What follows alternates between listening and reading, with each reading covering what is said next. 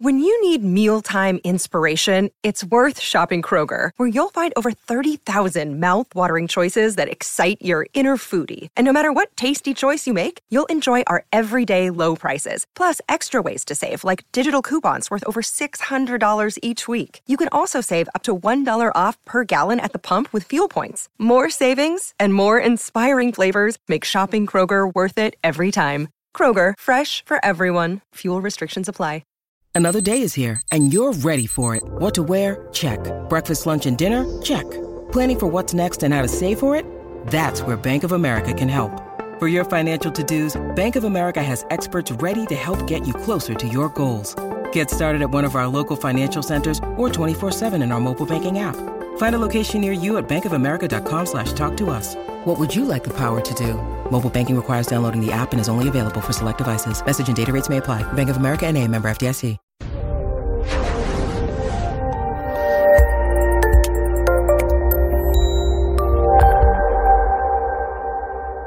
This episode was pre-recorded as part of a live continuing education webinar. On-demand CEUs are still available for this presentation through all CEUs. Register at allceus.com slash counselor toolbox. Between writing notes, filing insurance claims, and scheduling with clients, it can be hard to stay organized. That's why I recommend Therapy Notes. Their easy to use platform lets you manage your practice securely and efficiently. Visit therapynotes.com to get two free months of therapy notes by just using the promo code CEU when you sign up for a free trial at therapynotes.com. I'd like to welcome everybody to today's presentation on the impact of anxiety on the person and interventions that we can use to help them. I am your host, Dr. Dawn-Elise Snipes. We're going to review the symptoms of anxiety in adults and children. Now, I know most of us can rattle off the top criteria for anxiety lickety split. However, it's important that we remember some of the lesser known or lesser remembered symptoms, as well as recognizing that anxiety presents differently in children and adolescents, and in some cases in adults who are who have significant um, intellectual disabilities. We want to explore the impact of anxiety and identify strategies for prevention and intervention. So, why do we care? Anxiety can be debilitating. In many cases, neurotransmitter imbalances not the initial cause of it are not the initial cause of anxiety but a symptom um, when something happens and you get stressed out you know you have your car breaks down or you know whatever happens that causes you anxiety. You may have been going along yippee skippy just fine, and then that stressor happens. It activates the HPA axis and throws those neurotransmitters into fight or flight stage, which can eventually, if it's sustained, cause some neurotransmitter imbalances which a lot of times we refer to as anxiety. Low grade chronic stress and anxiety erodes your energy and ability to concentrate anxiety is one of those words that honestly i don't think we use enough. We try to call things stress or worry or whatever. Basically those are all synonyms for anxiety. It's something that causes us to be revved up a little bit. Anxiety is a major trigger for addiction relapse. When people feel anxious a lot of times they will self-medicate. Uh, when people are stressed out about their ability to succeed when they just feel generalized anxiety when they have panic. There's a lot of different sources of anxiety that can cause people to either want to self-medicate or just to numb it out. Depression uh, can also be triggered by anxiety. When you are stressed out for too long, when you are anxious for too long. We've talked about the changes in the HPA axis where the body actually starts to shut down and become less sensitive to cortisol because your body says, I can't run this hot all the time. I need to conserve my energy, which is where we start seeing depression. So we do have people who have a variant of depression that have concurrent anxiety and they may go back and forth between the two or they may be depressed and worry all the time. We we do want to be cognizant of the fact that not everybody who presents with depression has the same type of depression. There's increased physical pain with anxiety. Think about when you're anxious. One of the first things that I notice in myself when I'm anxious is my jaw starts to hurt because I grind my teeth. So, increased physical pain can start happening because of neck tension that causes headaches, can cause backaches. You can start feeling, you know, tightness in your upper back or even in your lower back, they found. Pain as serotonin levels go down which happens when we're anxious because serotonin is our calm one of our calming chemicals not time to calm it's time to be alert when we're anxious as serotonin goes down pain tolerance goes down which means any pain that we have is going to potentially feel more painful. And we are also going to potentially see a worsening of physical illnesses when we are anxious. We're burning a lot of energy. Our body has a hard time fending off other things. It's not worried about some of those things. So our immune system goes down, which can make things problematic. We also can see autoimmune diseases flare up quite a bit when people are under a lot of stress or are significantly anxious. Chronic anxiety can also make people more vulnerable to PTSD. And I want us to really remember that because you know you could be going along okay in your life but with a lot of chronic stress, think about ER nurses, for example, and then something happens. If you wouldn't have had that chronic stress ahead of time that had caused hypocortisolism, had caused your body to become less sensitive to cortisol, then you would be better able to handle this crisis that happened. But they've found repeatedly in studies when people's cortisol levels are low, when they've started to adapt to chronic stress, for some reason that makes them more vulnerable to developing PTSD. Take home message from this we really need to start working with people from the time that they are knee high to a grasshopper to help them control chronic stress. That way, they are less vulnerable to PTSD when, unfortunately, trauma happens because it does happen. No matter who you are, I don't think people can go through their entire life without some kind of trauma.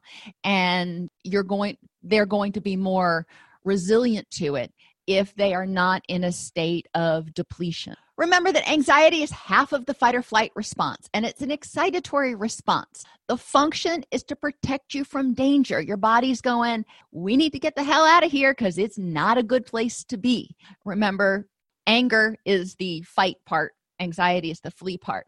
Well, we want to thank our brains for that. When we feel that way, instead of saying, I shouldn't be anxious or getting upset because we're anxious, all right, let's thank that amygdala. It may be misguided, but ultimately it wants to help us survive. We just need to figure out how to calm it down a little bit.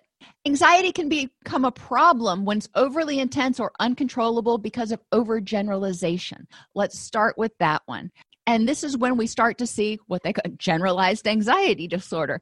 You start with one thing that makes you anxious, maybe, you know, when you were in in school, speaking in front of your class made you anxious. And then it gradually became a bigger thing where you develop significant social anxiety in multiple situations. Uh, overgeneralization can be a problem. Other examples if one dog is not nice, and there are dogs out there that are you know forgive me for saying psycho um, and you know, they probably had trauma in their hat in in their past and yada yada but they are dogs who will bite you and you know i've my husband used to uh, work with canines uh, on uh, in law enforcement and some of the canines were not good pets let's just say that. So you have occasionally have these dogs that are aggressive. All right for whatever reason they're aggressive. They too are experiencing an exaggerated fight or flight response and trying to protect themselves. Okay let's i get it but if you take that and you start saying, okay, that German Shepherd was aggressive, that must mean that all German Shepherds are scary. And then you hear another dog bark that looks like a German Shepherd. It's a Malinois. So now I'm afraid of German Shepherds and Malinois. Okay, let's add an Akita in there. Let's add a lab in there. Uh, as you start generalizing and identifying, instead of narrowing it down and saying, okay, it's only these particular dogs in these particular situations, if you start to think, well, all dogs are dangerous, then that can cause you a significant amount of stress because you're going to see dogs out and about. Uh, and children tend to overgeneralize a lot because that's how they think. They think dichotomously. All dogs are good or all dogs are bad. There is no middle ground for a three year old. They can't process the fact that, okay, Fluffy over here is a good dog, but, you know, whatever that dog's name is down the street, I need to stay away from it. You know, it's three year olds don't get that. So, if they learned this lesson, if they learned to become afraid when they were three, then they may avoid all dogs henceforth and forevermore until they check and maybe modify that belief that they hold, that schema that they have about dogs. Poor coping skills can also cause anxiety to become overly intense or uncontrollable. If you feel anxious and you start stewing in that anxiety and you don't know how to control it and you feel like your body is betraying you and you know you feel like you're out of control then you can start to become anxious about becoming anxious. And we see this a lot in people who experience panic attacks, which can lead to that anxiety becoming more of a problem. Emotional reasoning and cognitive distortions also can cause anxiety to become more intense. If you, emotional reasoning, remember, is like saying, flying must be dangerous because I'm afraid of flying. That's emotional reading, reasoning. We have no facts to support it up to support it. We're just saying, I'm afraid of flying. Therefore, if I'm afraid of it, that means it must be dangerous. Spiders must be dangerous because I'm afraid of them. Well, when you do the research, there's actually very few spiders that are actually poisonous, and most of them are really good and helpful. So, again, that's emotional reasoning. I have this fear. Maybe I learned it when I was young. Maybe it's just an innate fear, whatever it is. However, I have this fear I don't know why I have this fear, but that means that whatever it is must be dangerous. We want to help people start checking that and saying, okay, what are the facts that I have that say that spiders are dangerous? What are the facts that I have that support my belief that flying is dangerous? And what are the facts against both of those things? And then our good old friends, cognitive distortions, the all or nothing thinking, personalization, magnification, um, drawing conclusions without having all the facts, yada, yada. And biochemical issues can also make anxiety become a problem. And this is one of those that we often leave out. As mental health clinicians, we think of overgeneralization and the coping skills, distress tolerance, and emotional reasoning, and all that mental stuff. But a lot of times we forget the biochemical. If the person's not getting adequate nutrition, and if you've been in other classes before, you know that the body needs not only tryptophan, but calcium, iron, vitamin B6, magnesium, and a whole host of other vitamins and minerals in order to make serotonin. If the body can't make serotonin or GABA, um, the body needs other building blocks to make GABA. If the body doesn't have those building blocks from nutrition, then it's probably not going to be able to make those. Therefore, when the person, you know, wants to calm down, they may not be able to. Hormones can also cause anxiety and or make anxiety worse for example um, when women start to go through menopause and they start to have the hot flashes. When you start to have a hot flash your heart rate for some people can increase you know 12 to 20 beats a minute. That's not you know uncommon. For some people that freaks them out. You know they start feeling hot and flushed and their heart starts pounding. They're like okay i'm going to die. We want to help people recognize that hormones can cause physiological symptoms that look like anxiety. But another thing that we've talked about before is that hormones, testosterone, progesterone, estrogen being the big ones, also regulate the availability of dopamine, our go get it chemical, norepinephrine, our um, excitatory um, motivation chemical, and serotonin are sort of calming, supposedly, um, moderating chemical. GABA is the real calming one. Serotonin can go either way. If you've got a serotonin imbalance, you can see people go either way. Some will have too much serotonin and get anxious, some will have too little serotonin and be anxious. So it depends on the person and the exact nature of the imbalance, what other things are um, imbalanced. But the take home message from that when even gonadal hormones are out of whack, it affects the availability of our mental health hormones, if you will. And sleep deprivation a lot of times when people are sleep deprived, they tend to feel more vulnerable to things. They tend to have harder time dealing with life on life's terms. They get quote stressed out easier. And this is what we're talking about with anxiety. Their anxiety goes up and they start feeling out of control. As I just said, uh, anxiety can be caused by excess serotonin, norepinephrine, or glutamate, or too little GABA.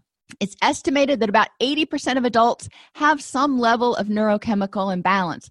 A lot of that is from our high stress lifestyles where we're not getting enough sleep, not getting enough exercise, not getting enough sunlight, um, which can contribute to a lot of things. And um, phytoestrogens and estrogen disruptors, and you know, lots of things that we do in our modern lifestyle.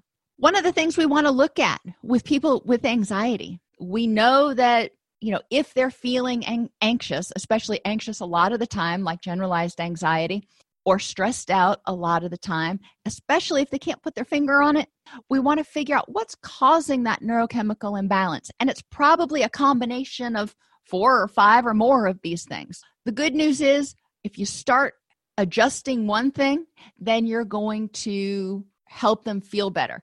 Think about your water heater drawing a hot bath.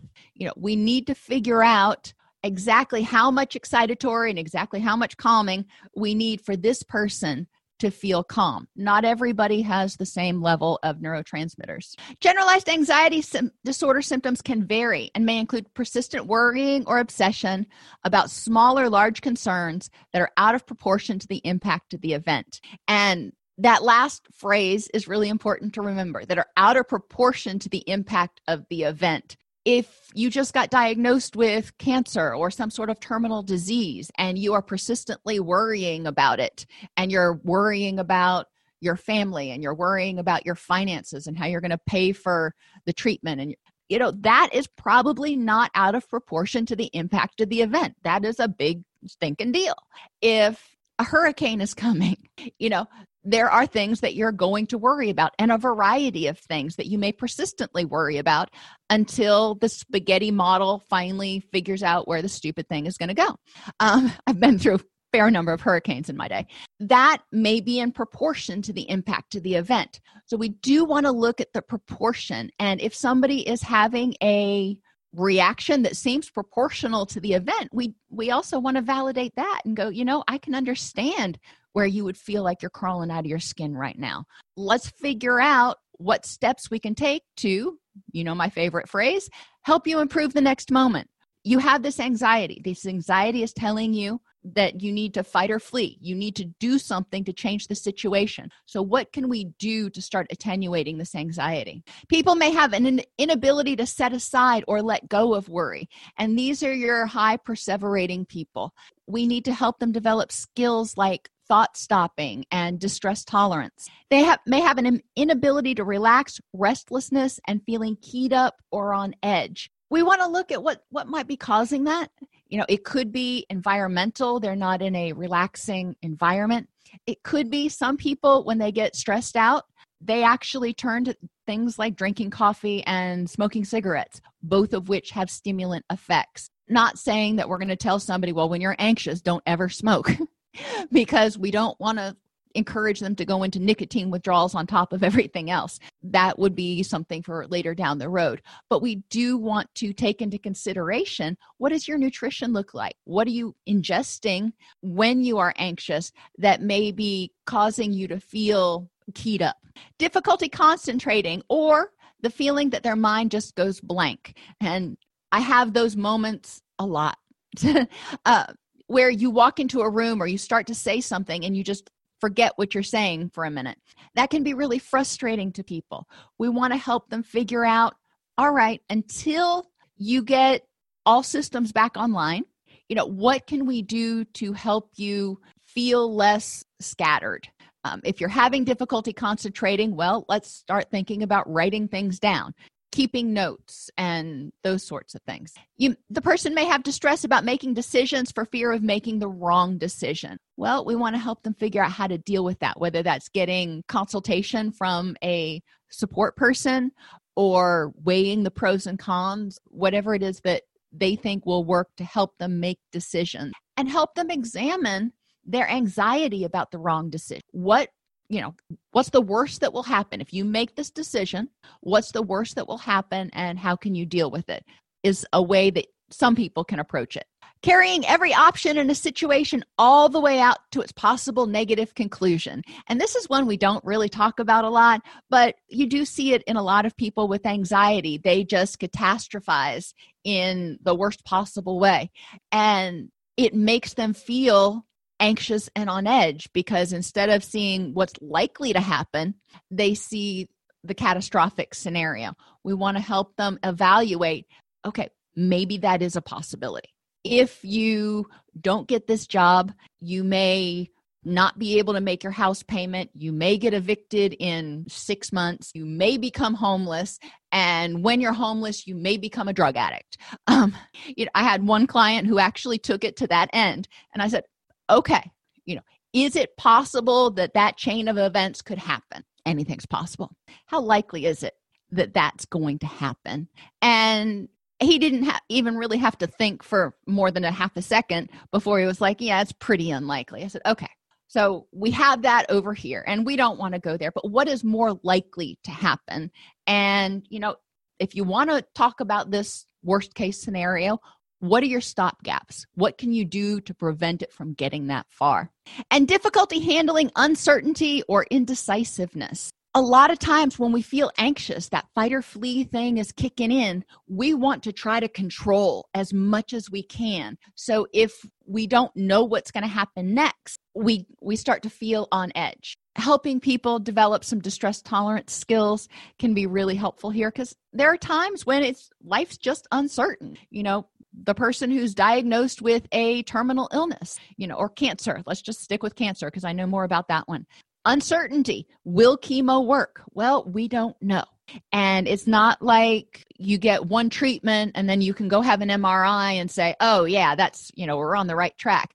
You have to go through it for whatever it is 12 sessions, which can be like three months before you can have another MRI. So there's three months in there where the person is wondering and worrying and having this all of these symptoms again, is it out of proportion to the impact of the event? In my opinion, no, probably not. If, you know, they were diagnosed with, you know, some form of aggressive cancer, does it do any good to worry? And that's when we go back to talking about when you worry, you're actually working against yourself. You are creating situations where you have more difficulty finding fun in the things that you used to enjoy, appreciating the moment. You're probably going to get sick more. You're going to feel more fatigued. So it negatively impacts your present when you're worried. And worry, anxiety, is energy tied up in something that hasn't happened yet. You know, it's in the future. I am worried that I am anxious about. Well, that's stuff that's going to ha- hasn't happened right now. Let's figure out, you know, how to help people appreciate the moment and plan for the eventualities potentially. Generalized anxiety disorder may include physical signs and symptoms such as fatigue, irritability, muscle tension, trembling or feeling twitchy, being easily startled, trouble sleeping, sweating, nausea, diarrhea, or irritable bowel syndrome, or headaches. If you've ever been anxious, whether it rose to the level of a clinical diagnosis or you were just going through a period where you were anxious, you can probably check off multiple of these symptoms. Now think about how that impacts you in at work. If you are tired and irritable and achy and easily startled and have a headache, how productive are you at work? How much fun are you to be around? How much do you really want to engage with your social supports or even your children at that point? It's probably negatively impacting that. We do want to recognize that some of these symptoms may be what people present with because they tend to somaticize culturally. Maybe it's more appropriate for them to present with physical symptoms than mental health oriented symptoms. Being aware. In kids, they may have excessive worry about performance at school or in sporting events, whether they're going to get an A on a particular test. You know, they may have great anxiety. They may have worries about being punctual. If you don't get there 30 minutes ahead of time, they're going to freak the freak out.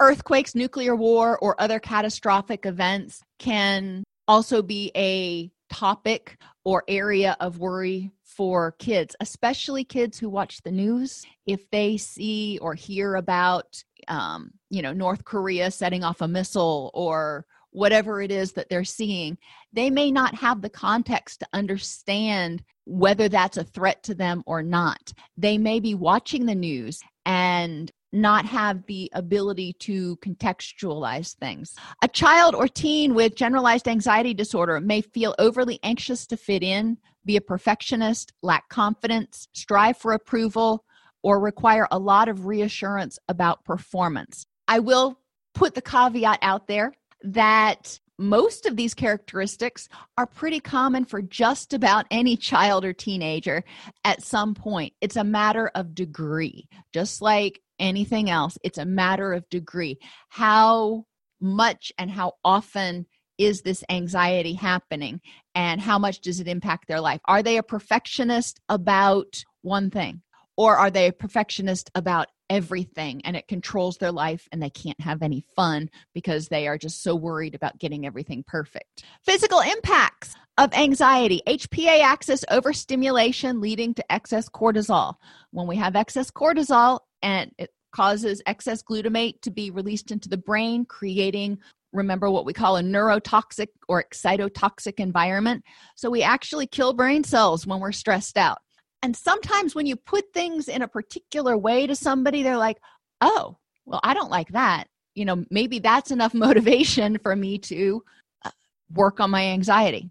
It can cause metabolic syndrome, which, if you remember, is a insulin resistance and gaining weight around the midsection and an increased risk of developing type 2 diabetes. Part of that is because of the cortisol. When we've got cortisol in our system, it's telling our body to release blood glucose, release blood glucose because we need energy to fight or flee. When all that blood glucose is constantly there, just like our brain does in response to too much cortisol for too long, in response to too much blood sugar for too long, our receptors become less sensitive to the blood glucose. High blood pressure, you know, that makes sense with anxiety. High blood sugar, for the same reasons I just explained.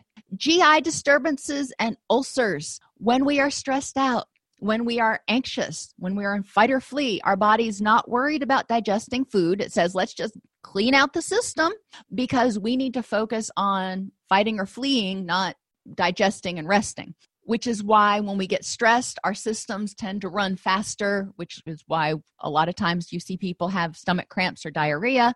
Uh, but we also see people start to develop ulcers. And when we're under stress, it upsets our gastric microbiome, which can lead to the proliferation of bad bacteria that can lead to stomach ulcers and potentially uh, stomach cancer in certain situations. Sleep disturbances. When we're anxious, we don't sleep well.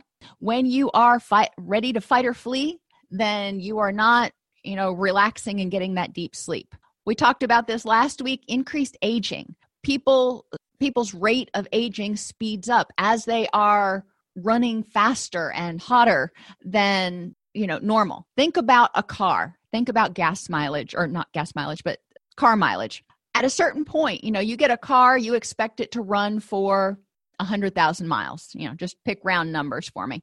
Well, so one person can drive like crazy, pedal to the metal for, you know, three years and put on a 100,000 miles. Another person like me, you know, may put on seven or 8,000 miles a year. And so I, my car is not going to wear down or wear out as fast. That's kind of the analogy that I use with people. When we are anxious, it is similar to that person who is driving their car as hard as they can, pedal to the floor all day, every day. And eventually, you know, parts are going to start to wear out a lot sooner than with somebody who who drives more gingerly. Headaches, we talked about infertility. When we get stressed, our body says, "You know what? Now is not the time to procreate. We're fighting or fleeing. We don't need to bring a little organism into this world, which also contributes to sexual dysfunction. You know, if you're not interested in procreating, then sexual function is not super important in the big scheme of Darwinian evolution. Both of those tend to go down because our libido hormones, our, our gonadal hormones, are altered under stress. We have a weakened immune system, fatigue, restlessness, hair loss. This is another one I hate. Uh, but you do see in men and women when they are under a lot of stress, physical or emotional, they tend to lose hair. Women, when they are pregnant or give birth, you know, your hair grows really fast, but sometimes some women, especially ones that have challenging pregnancies, may lose a lot of hair during pregnancy or right after childbirth. And that's not uncommon. It grows back, but that hair loss is the body's way of saying, I need to devote the energy to survival, not creating luscious locks right now. So that's just going to have to wait. And autoimmune issues, like we talked about. Cognitive and emotional aspects of anxiety. When we're stressed out, and, and I want you to think about a time when you were stressed out and um, think about how easy or hard it was to take other people's perspective. You're at work, something's going wrong, you're stressed out, you have the solution you know what needs to happen we need to do it gosh darn it let's do it now how hard is it to listen to your peers or your colleagues who say all right let's let's slow your roll for a second and think about doing it this way when we are stressed again we don't like not being in control and one of our reactions often is to try to take control so we may have difficulty taking perspectives difficulty concentrating when we are anxious again fight or flee think about being in this state of threat, we're going to be more attentive or have more difficulty filtering out stimuli because we are more alert to all of those threats that are out there. We're feeling vulnerable. We may become easily confused. Well, when you have difficulty concentrating, it, and it's hard to sometimes keep your thoughts in order. We may have memory problems. If you're having difficulty concentrating and easily confused, memory problems make sense your body is not worried about processing memories and filing them for later use. People, when they are anxious, often have a lot of negative self talk. A lot of times it's the I can't deal with this, what we call distress intolerant thoughts in DBT. They have a lot of self-talk about you're so stupid. How did how could you have gotten yourself into this position? You know, how are you going to get out? Yada yada. They may have marked mood swings, and that's that emotional dysregulation we've talked about in other classes.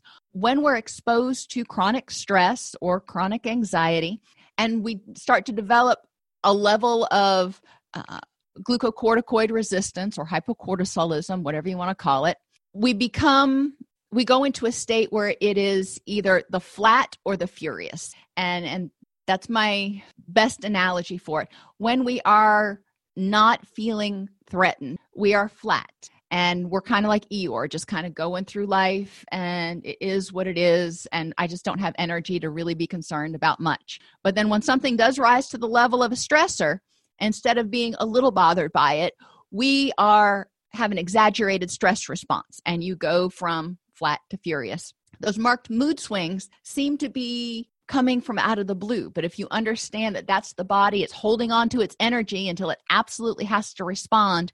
And then it's going to push away that threat with all its might so it can go back into conservation stage. And people who are anxious find it hard to make decisions for the same reasons we talked about. They're worried about what if I make the wrong decision? What if, what if, what if? Social impacts, social withdrawal. A lot of times when we're anxious, we just don't have energy for other people. You know, it's, I, I can't even muster the en- energy to text my best friend, let alone want to go out to a movie or something. Reduced support system because of social withdrawal again that difficulty taking perspectives can make it challenging to engage with others in your household. If you're having difficulty understanding or empathizing with how other people in your household are feeling it can cause uh, conflict and a reduction in leisure activities because you don't have any stinking energy which removes some of those happiness promoting chemicals and happiness pr- promoting activities. Biological interventions. Well, your body thinks there's a threat. Help it restore itself so it's ready to fight that proverbial lion. The amygdala is still in that primitive state where you are the weak link in the pride and you're the one that's going to be eaten by the hungry lion. So, bolster your physical self so you can be ready for the lion. Create a sleep routine.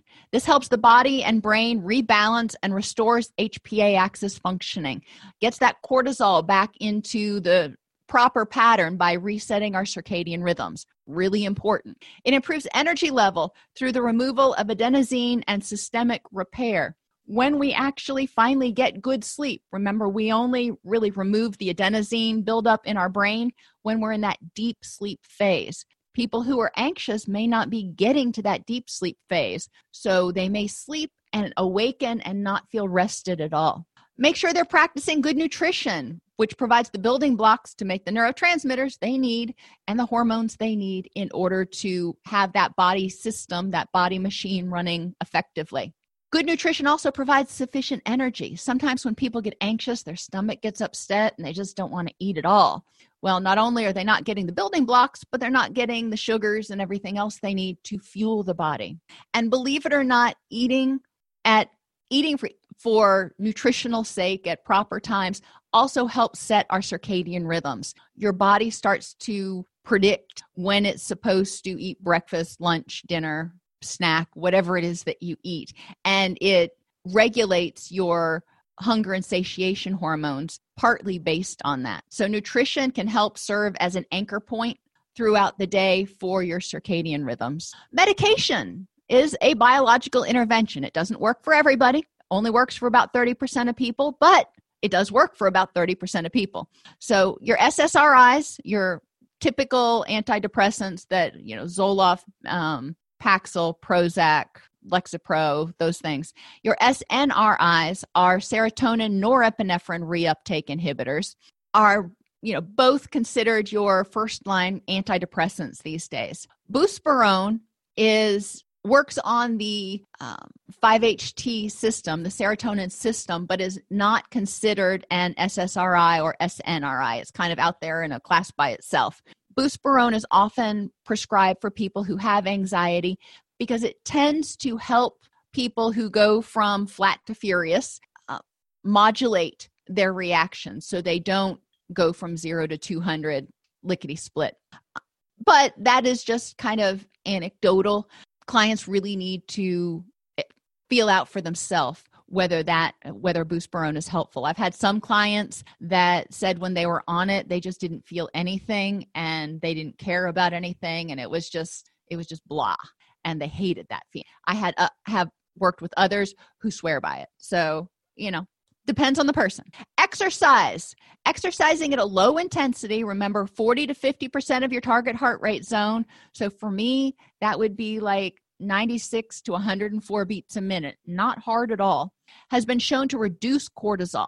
Exercising at a higher intensity than that increases cortisol in the short term, but so, going on a gentle walk, walking the dog, gardening, anything like that can actually reduce cortisol. Yoga and mindfulness have also both been shown to help calm the HPA axis and reduce cortisol levels. Vitamin D deficiency has been implicated in some mood issues and some issues related to serotonin system imbalances including anxiety. Sunlight prompts the skin to tell the brain to produce neurotransmitters. It sets circadian rhythms, which impact the release of serotonin, melatonin, and GABA. Psychological interventions, mindfulness and acceptance is where I generally start. Help people figure out how to identify a rich and meaningful life. What is it that you want in life? What is important to you? All right, let's focus on those things instead of a hundred million different things going in six different directions and help them live in the and recognizing that there is go- there are going to be things that cause you stress that make you anxious and you can still have a rich and meaningful life. You can be anxious about something at work and enjoy your kids um, play that you go to or dance recital or whatever it is. Help people practice observation acceptance labeling and letting go observing what it is and accepting it is what it is, being that fly on the wall, labeling it for what it is. This is what's going on. This is how I feel about it. Okay, it is what it is instead of trying to get caught up in that. Help them identify trigger thoughts. What triggers your anxiety? What types of self talk do you have that trigger your anxiety and encourage them to differentiate between expectations and current reality when maybe you're working with a young person who is anxious about asking somebody out on the date. Differentiate between expectations what do you expect is going to happen versus reality what you know. And they may expect to get rejected and laughed at or whatever and you know be very anxious about that which of course you would be. But what is the reality? Do you know that anything like that is going to happen? What is actually happening on the right hand side of the powerpoint i have accepts and improve they are mnemonics designed by marsha linehan for dialectical behavior therapy but i really like their handiness. I love mnemonics. These are interventions that we can use to help people deal with distress. Sometimes you can't change what's going on. Uh, for the person who has a cancer diagnosis, for example, well, you may not be able to change that right now. You can go to chemotherapy, you can do all, all the things that you're supposed to do. Um, but until that chemo runs its cycle, you may not have any answers. So, what can you do in the meantime other than perseverating and worrying, which is where activities, contributing, comparison, thought stopping, um, using cognitive distractions and sensations can come in handy. In response to your question, Danielle, yes, too much sleep for some people can cause more anxiety because it does mess with sleep cycles.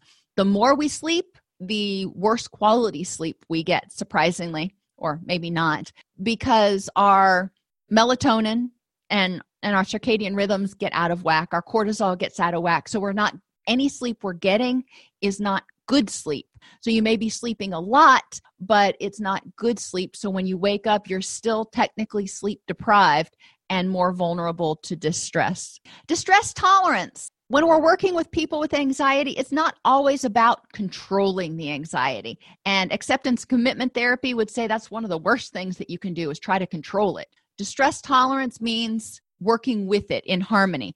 Distract, don't react. Um, ride the wave. Recognize that anxiety comes in, crests, and goes out usually within about 15 minutes or so if you don't feed it. If you keep feeding it, then you may build up more energy and create a tidal wave.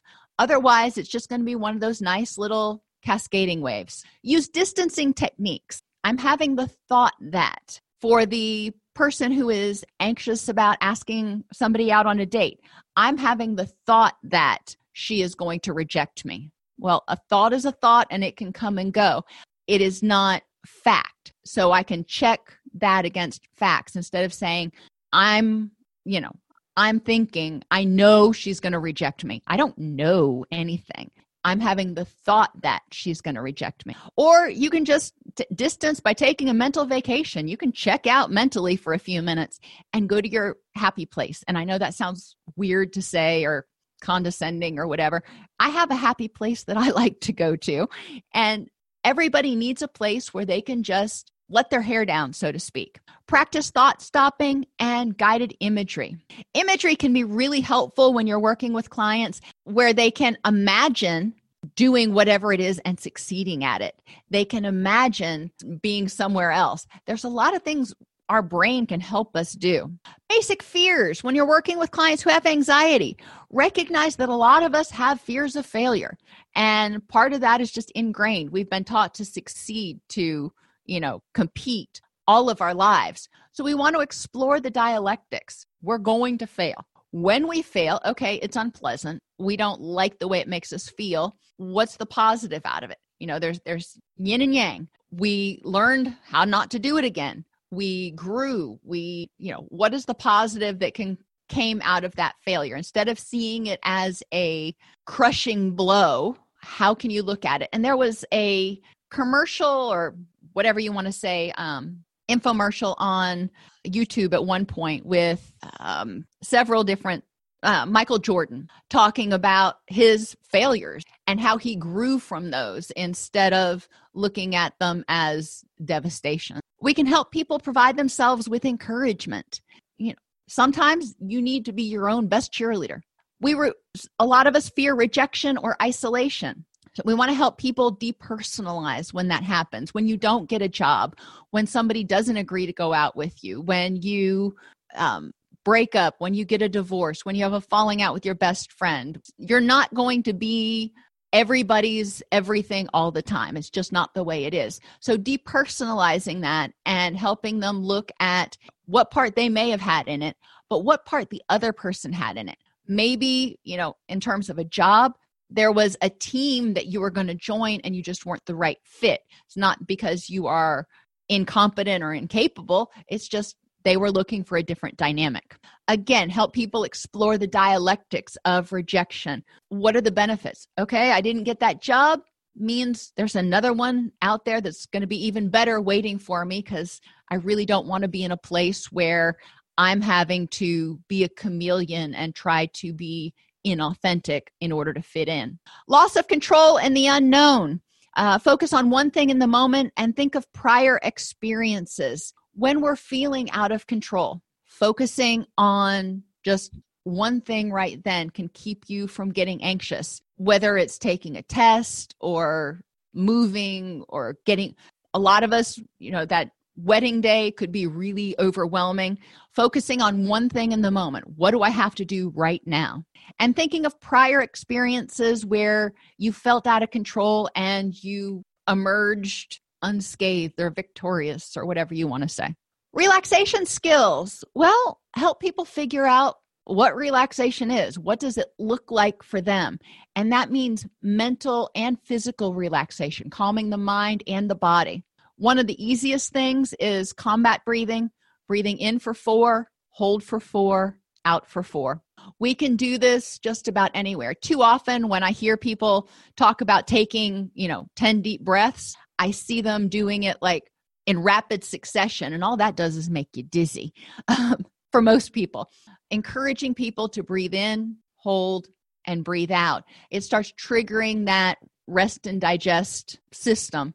And your heart rate actually responds to your breathing rate. They're connected. So when you start breathing more slowly, your body goes, Oh, guess the heart doesn't need to beat quite this fast. Heart rate will start to slow down. And then you've got two of those symptoms of anxiety that are starting to remit the shallow breathing and the rapid heart rate.